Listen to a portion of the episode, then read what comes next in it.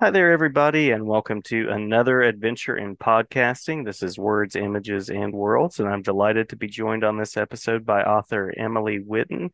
Uh, I believe author is part of what you do, but I also think there there might be some social media work that you do. Um, I somewhere I saw the word influencer um, attached to your name, I think, or something like that. It might have been your Amazon bio, maybe.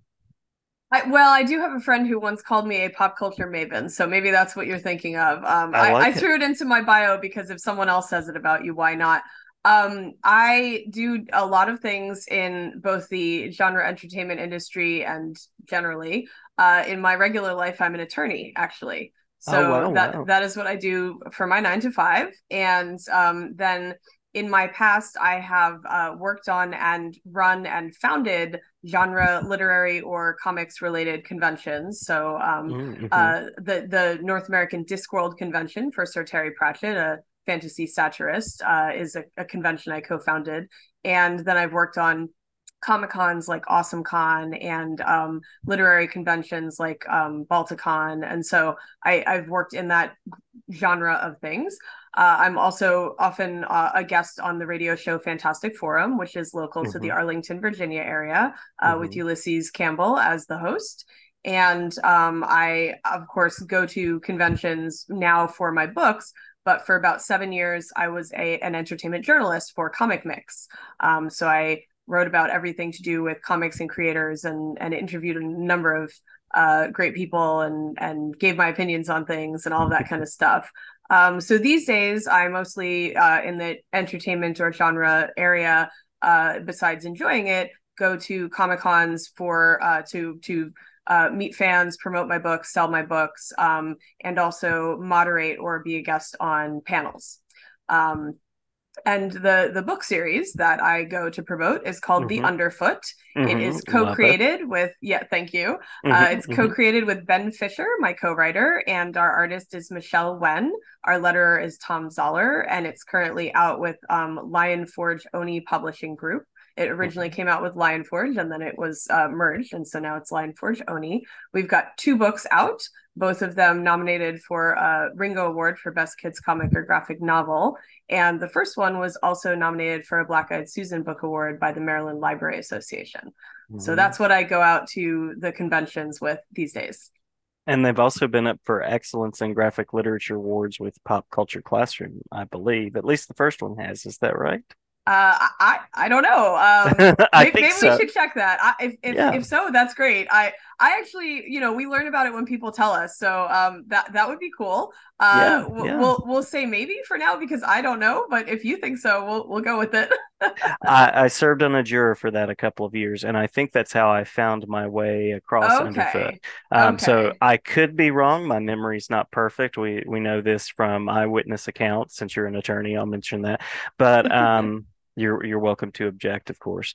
But uh, yeah, I, I, think that was the case. I think that's how I found out about Underfoot. Excellent. Initially, so I'm really curious about this sort of drawing that you have to comics and graphic novels but then you also lead this life as an attorney, which I, I, find the the balance of the two fascinating. So how how does that work for you, and what drew you to comics and pop culture? Well, it's interesting because when I was growing up, I didn't really know what I was reading and or watching was, you know, pop culture, comics, uh, genre entertainment related. Um, it, it, was just there. It was something I enjoyed. So um, when I was very small, you know, I'd watch cartoons like Thundercats or Teenage Mutant Ninja Turtles, and I'd be like, "Oh, this is fun." Um, my dad would listen to the radio shows for the Green Hornet and the Lone Ranger, mm-hmm. Um, and we uh, I have an early memory of watching the the Superman movie with him, the original Superman movie with him, and then as I um, continued on in my childhood, I was very into the X Men animated series and then the Batman animated series. So mm-hmm. both Marvel and DC. Mm-hmm. Um, but I really didn't read comics that much as a child simply because I didn't have any and I didn't know where they were available. Um, my oldest sister had a few uh, Archie digests or Archie and Jughead and then we had she had some individual issues of like Richie Rich with Lottie Lot, I think it was, and um and uh maybe one or two other like individual comics, you know. Um, but then also like I I really liked She-Ra when that was you know when that was uh, big the first time around, and that mm-hmm. came with little mini booklet comics that you could read that went with it, which is how I learned that there was actually a, a male character I didn't even know at first because he doesn't he doesn't show up that much at first, and then I was like, oh, there's like one one one man. Um, but yeah, so and you know, and I would watch other cartoons that were related to things that are now comics, but I don't know if they were like at the time, like like uh, My Little Pony is now mm-hmm. a comic uh, but I believe it started as a show. So there's like kind of an intertwining. But I didn't really read comics until I was in law school and was introduced to Deadpool.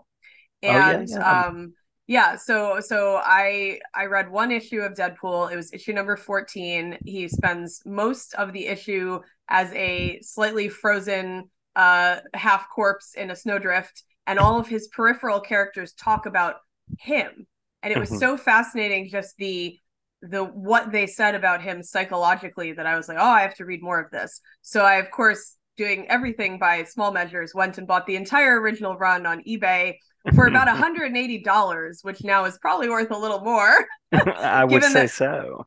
given that most of it's been signed by people like Joe Kelly and Fabian Nicieza and, you know, Ed McGuinness and Nathan Massengill and, you know, lots of lots of the creators, Jimmy Palmiotti and uh, mm. Christopher Priest. So so and Gail Simone. Um so so I I I dove into the Deadpool world. Um but before that, I had always grown up reading sci-fi and fantasy and genre fiction, like reading mm-hmm. prose. And I, I I didn't know that's what it was. I just knew it was on the shelf. My two older sisters um, had a lot of books. My mother is an English teacher, retired now, who taught um, advanced placement, but also British literature. So I got really into King Arthur. And then that, of course, included the Chronicles of Prydain, based on the Mabinogi on the Welsh legend that also is connected to the King Arthur legend. So I have like 20 mm-hmm. something books on King Arthur, which I'm sure isn't impressive to other, you know, King Arthur scholars, but for my childhood, it was pretty good. Oh, um, yeah. Oh, yeah. And uh, and then I in college I got into Terry Pratchett because there were a few books, just a few, about five, uh, paperbacks of his in the lending library part of the stacks at Indiana University Bloomington. The stacks being this giant library with tons and tons of really intellectual books, but also this like small section on the first floor as you walked in where you could just browse for more like fun stuff, I guess. Mm-hmm, mm-hmm. And I didn't browse it that often because I already had a lot of books, but I did go one day and find Soul Music um, by Terry Pratchett and I read it and I was like, oh my gosh, this is great. And then I went back and I kept reading them. And by law school, I had I had gotten up to where he was at that point writing, which was Thud, and that's when I met him and started organizing the convention. So it all kind of intertwined. Uh, I started writing a blog called Ask Deadpool, where I would make up questions as Deadpool, or or sorry, people would send me questions and I would answer them. I would make up answers as Deadpool. Um, unofficial. Marvel was aware of it, but unofficial. but I had a good time with that and then that's how I ended up writing for Comic Mix. Um, clearly, I was uh, uh into really into at least some comics, and mm-hmm, uh, and mm-hmm. and you know, and then I learned about a lot more about comics by talking to creators and reading.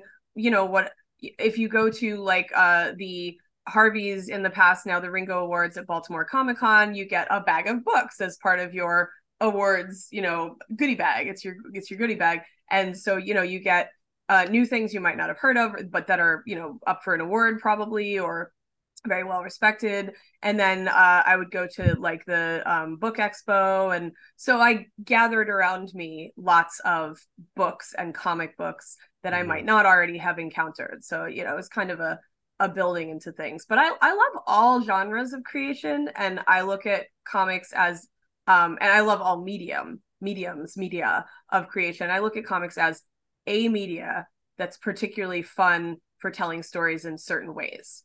Mm-hmm. Now you mentioned meeting Terry Pratchett, which uh, that's impressive. Jealous. Um, other folks along the way that you've met that have been especially kind in the industry. Oh, so many. Uh, first of all, 2 mm-hmm. weeks after I met Terry, I met Neil Gaiman. So, oh wow, um, wow! Now and, I'm really jealous. Yeah. And we eventually became friends because we just kept seeing each other, and I guess he couldn't get rid of me. Um, no, I'm kidding. Uh, but uh, but so both of them were incredibly wonderful people, and Neil still is incredibly wonderful person. Sadly, we mm-hmm. lost Terry in t- 2015.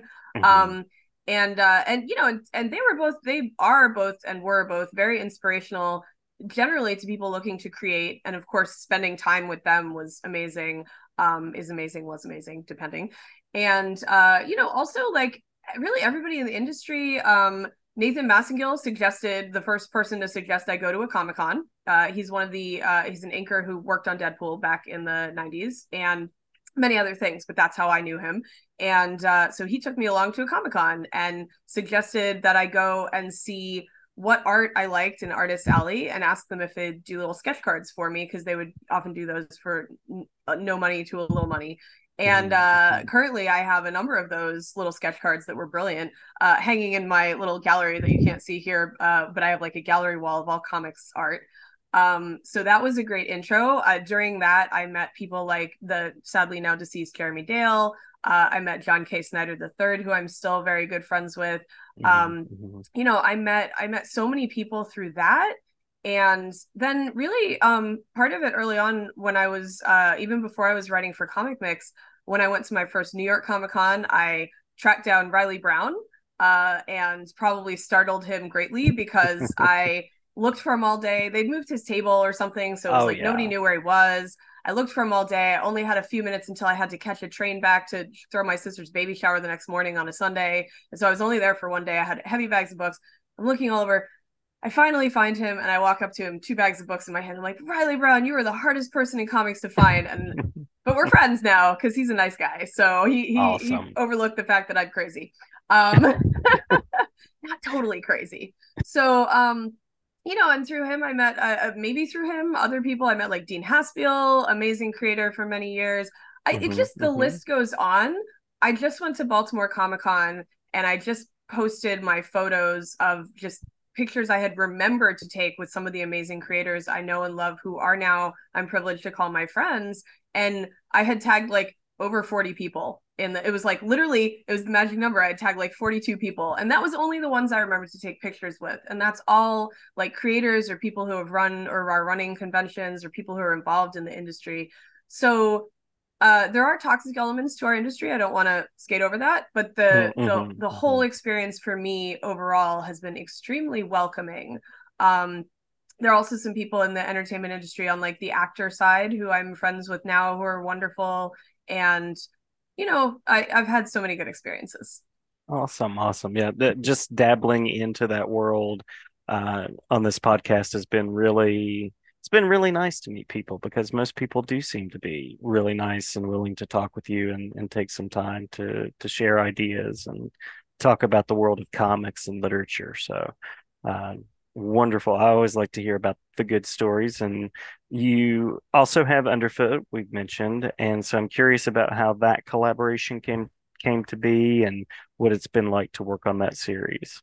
Yeah, well, I covered a little bit of it by accident just going through backstory. Um, it was a very winding road because uh, I discovered the Deadpool comics. Then I was doing the Terry Pratchett convention. Then through that, I met Esther Friesner, another wonderful friend who uh, writes fiction in the genre, uh, both short stories and long uh, long form fiction in uh, fantasy, sci-fi. Um, and she knew the editors of Comic Mix, Mike Gold and Glenn Hauman, and she mm-hmm, knew mm-hmm. that I wrote the Deadpool blog. All of this connects. You see what I mean? And mm-hmm. um, and she said, "Oh, you guys should meet because your stuff is funny. They would like it. They did like it. I, that's how I ended up writing for them." And then uh, another friend of mine, Kevin Stokes, who's a great artist, comics artist, he said, hey i did the art for this mini series the three issue mini series um uh, would you like to review it for comic mix and i said sure because i like his art and it was by Ben Fisher, who is my co-creator of The oh. Underfoot. Mm-hmm. But we, at that point, I had not read any of his work. Uh, it turns out we had met for two seconds once at a convention, and there was a picture of us right next to each other, but neither of us remembered it until I saw his face later. And I said, "Is that you? We met like two years ago." um, the the comics world is interesting like that, but. Uh, I reviewed it was called Splitsville, the miniseries, and it's very mm-hmm, clever. Mm-hmm. Um, I reviewed it favorably because I thought it was great, um, both the art and the actual story itself, and the and the humor and everything. And the concept was that there in this world uh, is one superhero and one supervillain, and they're the same person, but they don't know it, but their sidekicks do, and they're profiting off of it. So it's called Splitsville because it's split personality, and I thought that was so much fun. I, I, I would love for him to do more, except we need to do more underfoot first, Ben. Um, yes, I'm, yes. I'm kidding, I'm kidding. Uh, but it, it was a really fun little series, and I loved it. And so I reviewed it, and I tweeted, and I tagged him um, when the article, when the review came out, and he, uh, like you know, normal normal people would be like, "Oh, thank you," and move on with their lives. Instead, he found through my Twitter bio the fact that I had a secondary account as my hamster, and uh, at the time her her name sadly now deceased because they don't live forever but her uh, screen name was bitty miss izzy because she was tiny little tiny little girl. And uh, he started tweeting back to her as a hamster that's that's how we started talking. Um and uh and then eventually you know we were like oh this is really fun. This could be like a, a book. And then we kept talking. And seven years later uh pitched a series to uh, a number of publishers including lionforge and that's how it came to be love it. Love I it. was not setting out to write a comic. In fact, I still have a half finished novel that I'll get back to at some point. Uh, that's about World War II. So oh, we'll nice. get there. We'll get there at some point. Maybe. Looking forward to that. Yeah, I, I, love when people create across forms, prose, comics, picture books, whatever it happens to be. And you seem to be somebody who likes to write from um, different perspectives, tweeting as a hamster, uh, answering letters as Deadpool. I, I love the range there. Well, I think it's really good practice. If you are mm-hmm. if you are seeking to be a writer, I think it's great practice to write in different voices to gain your own voice as well. Um, mm-hmm. I mean, mm-hmm. also because writing in different voices can can be can be its own thing. You know, I did the Deadpool blog for at least two years before. What happened was Twitter became a big thing, and then I had the biggest Deadpool Twitter for a while. It was like 3,000 followers or something. And then the moment Marvel actually made one, that was the end of that. I was like, okay, I'm done now. I'm good. we don't need to compete with Marvel. Um, but you know, before that, Deadpool hadn't been as big for a while. He was big in the 90s, then he went away. I got into him in like 2008 ish and started doing the blog 2009 something. I forget exactly.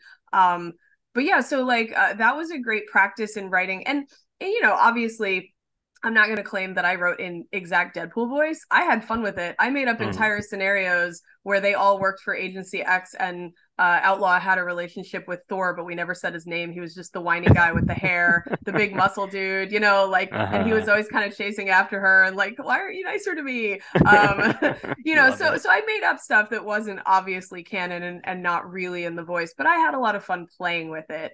And, mm. um, while I don't have a lot of formal background in fiction writing. I have a ton of background in writing. I have a journalism degree, I have a law degree, among other things, and I wrote poetry from a young age and uh, actually was uh, published in a, a, few places with my poetry, won a couple of contests and things, and short fiction.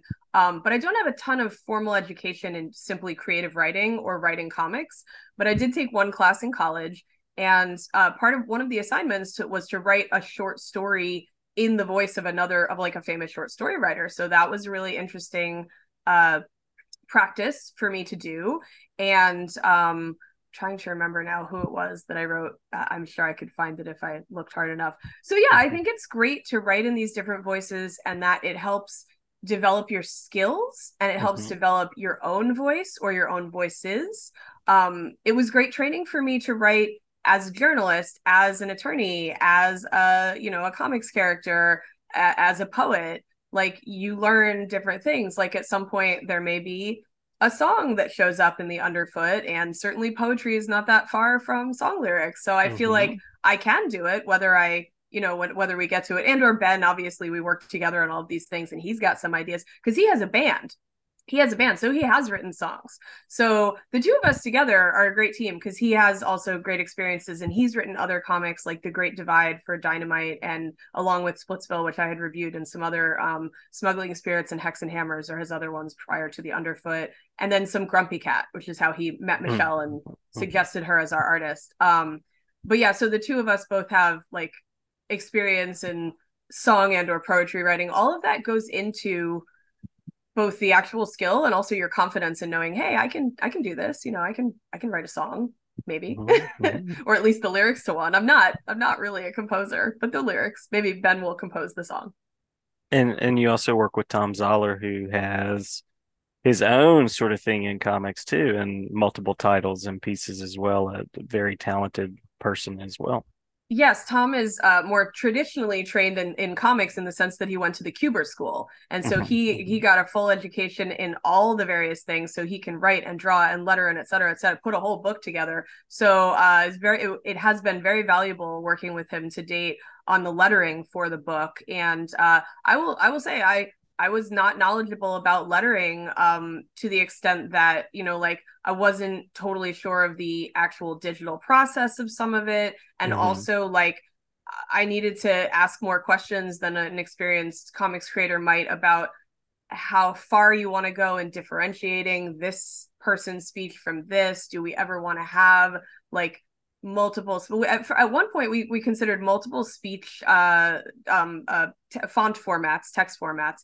for the different um, categories of animals. So in ours, the the fur versus the scales versus the feathers, the different um, I guess they would be kind of the geni, the you know the genuses of the of the different species and everything of our animals. So mm-hmm. we had you know we have like the the hamsters and the badgers and things like that, and then we have like the you know the um the lizards and the snakes and the turtles but some of them actually cross over because it's not like just you know it's not like one is always this one's always that and we decided that that would be too much to do and it would be too confusing but it's interesting if you look like at something like sandman and you look at the the fonts and the you know the the word balloons and everything it really does add to it if it works with your story but mm-hmm. those are like consistent characters that always have you know that kind of character to them because they're endless they are the endless mm-hmm. um so yeah, it's, it's been very valuable working with him. He's got he's got his own creator owned comics and also has worked on licensed comics, and so he's a powerhouse in his own right. And then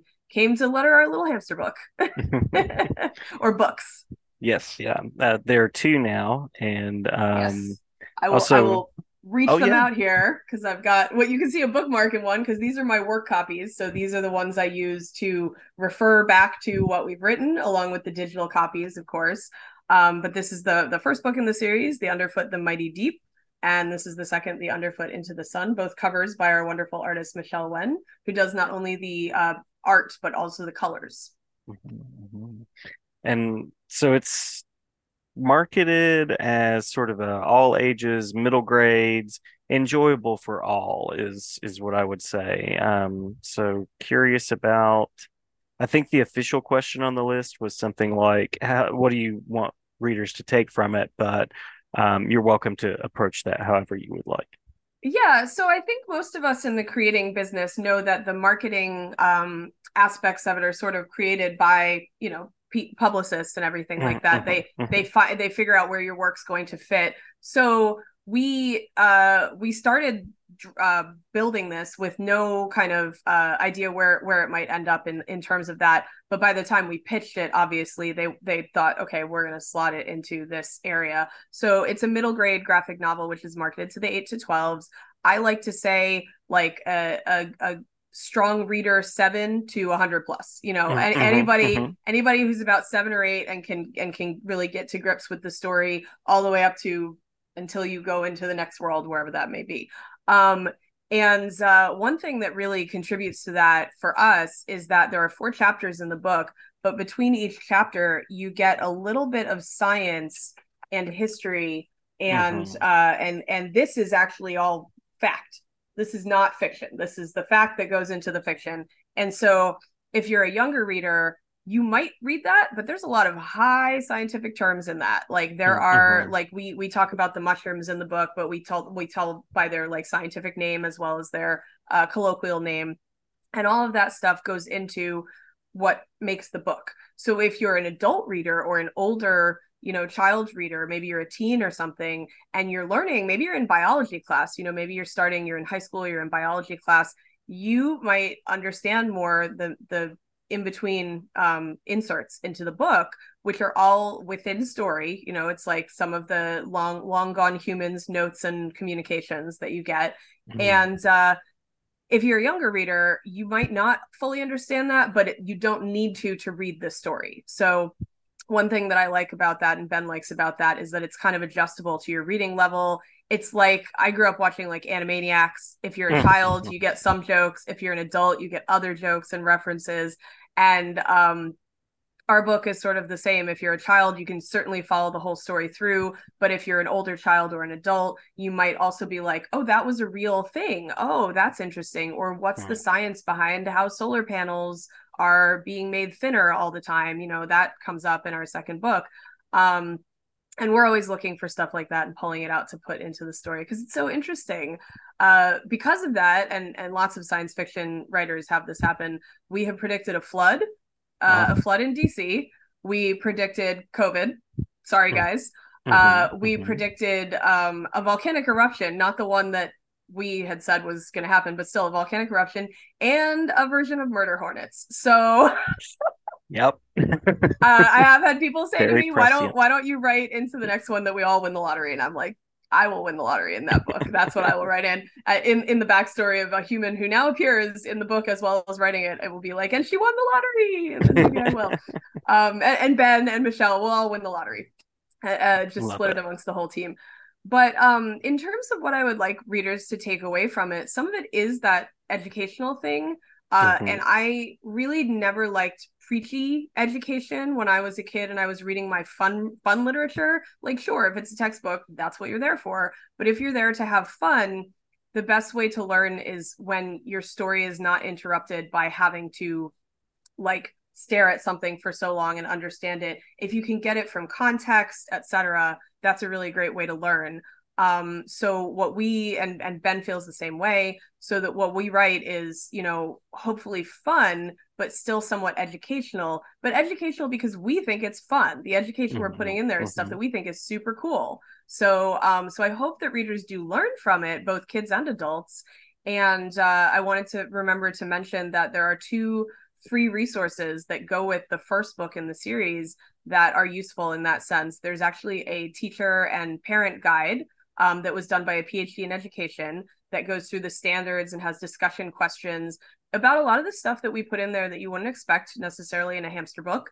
Um, we talk about essentially things that in regular life could be like classism and racism and things like that, you know, and and they come out differently and like difference differences in religion and different mm-hmm, things like mm-hmm. you wouldn't expect to find that maybe in, a, in an animal book but it's all there and so there are some discussion questions where you know you can go through it with a child or something um, and there's also an activity book that we um, put together during covid and that has uh, a write your own adventure that ben did a science project that i wrote up that goes with the first book and a bunch of um, pages that michelle put together that she took her art and made it things like an activity a coloring thing a find a find object thing you know found object thing um, so those are both available for free on my website. If you just go click on the first book and it'll say like free downloadable PDF.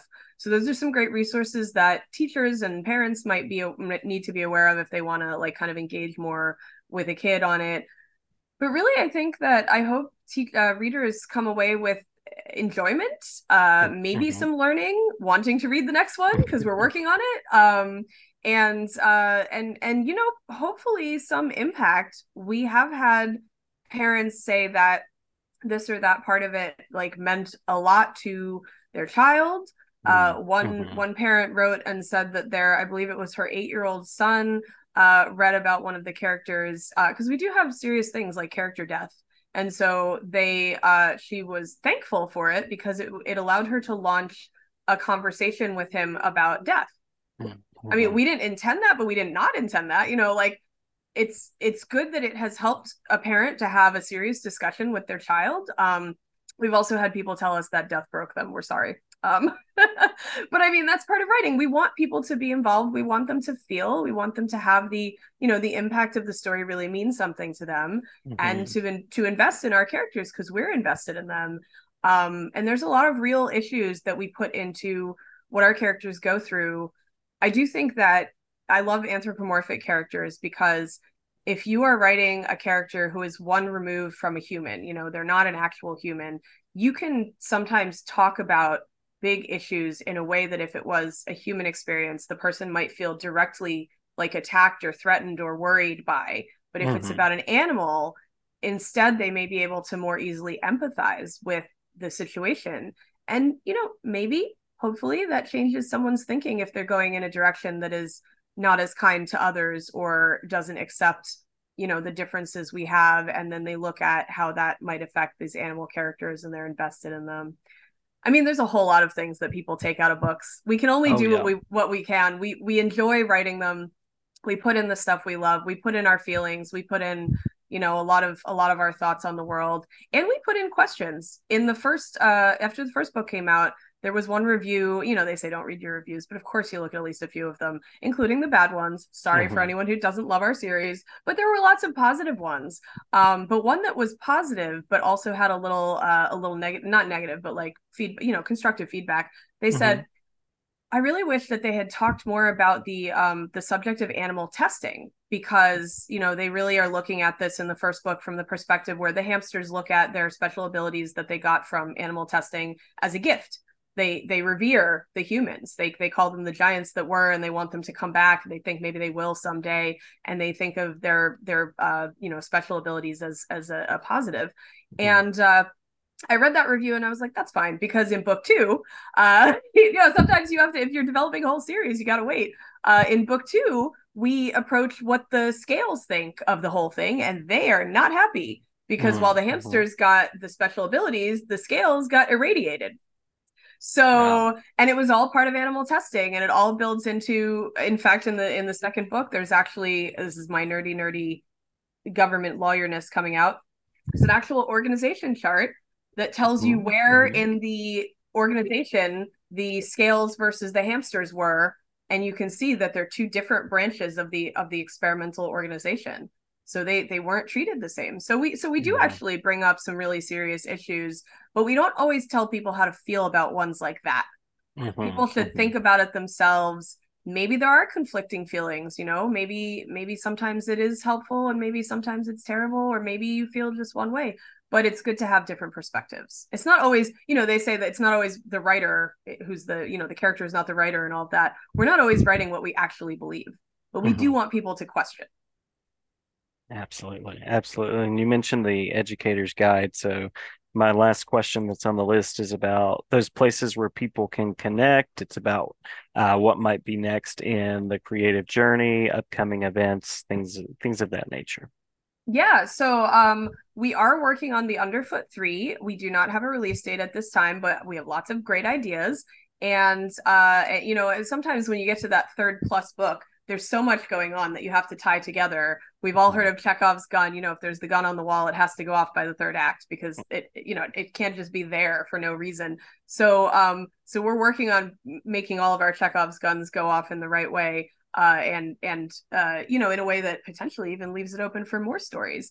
Mm-hmm. So we are working on that. Uh, I also have a couple of other projects I'm poking out in the background, but nothing until nothing nothing goes anywhere until Underfoot Three is done. Gosh darn it! um, but uh, as for me, I will be at New York Comic Con, which is the October 12th to 15th weekend this year. I believe that's correct. And I'll be in Artist Alley at K34 if I'm wrong, just look it up. But I believe I'm in K34, uh, which is basically like if you go in the front and go all the way back and all the not all the way back, but you know you'll find me. Um, and uh, I'll be there all weekends with uh, some very limited book ones. The book one is actually sold out, so we need to get on a reprint hopefully uh, at mm-hmm, some point soon. Mm-hmm. We don't we don't know exactly when that's going to happen, but I have a whole 21 copies. So if people want that underfoot one, come early because that's all I got. I got plenty of Underfoot Two, and it is also available digitally. So if, if we run out, you know, you can get it digitally. You can get it at libraries. I'm a big supporter of libraries, and I'm mm-hmm. happy for them to have our books. Um, so you know, there are different places to get them, but it's actually quite hard to find book one, the paper copy, online right now. And uh, I've actually had to buy back some some copies. So I have a few wow. library copies for sale actually, along with the new ones I was able to locate. Um, but yeah, I'll, I also sell um, hamster ears. So like you know little hamster ears that uh, people love and um, and I love and I wear them at the cons and I have some other fun things. But it's you know the books and some merchandise that goes along with them. And I'll be there all weekend and I would love to see people there. Um, and you can also find me on social media at my website. It's all the same. It's just the Emily E S S E S is in Suzanne. Uh, either you know at the Emily ESSE or the Emily ESSE.com or any of those iterations. Uh, I'm the same. I've tried to make it consistent everywhere. I can I could talk forever about stuff, but I'm very happy to have been here. And please check out the Underfoot. Please also check out the other work of Ben and Michelle and Tom, our wonderful team. Uh, and please come see me at New York. Wonderful, wonderful. Thank you so much, Emily. Thank you.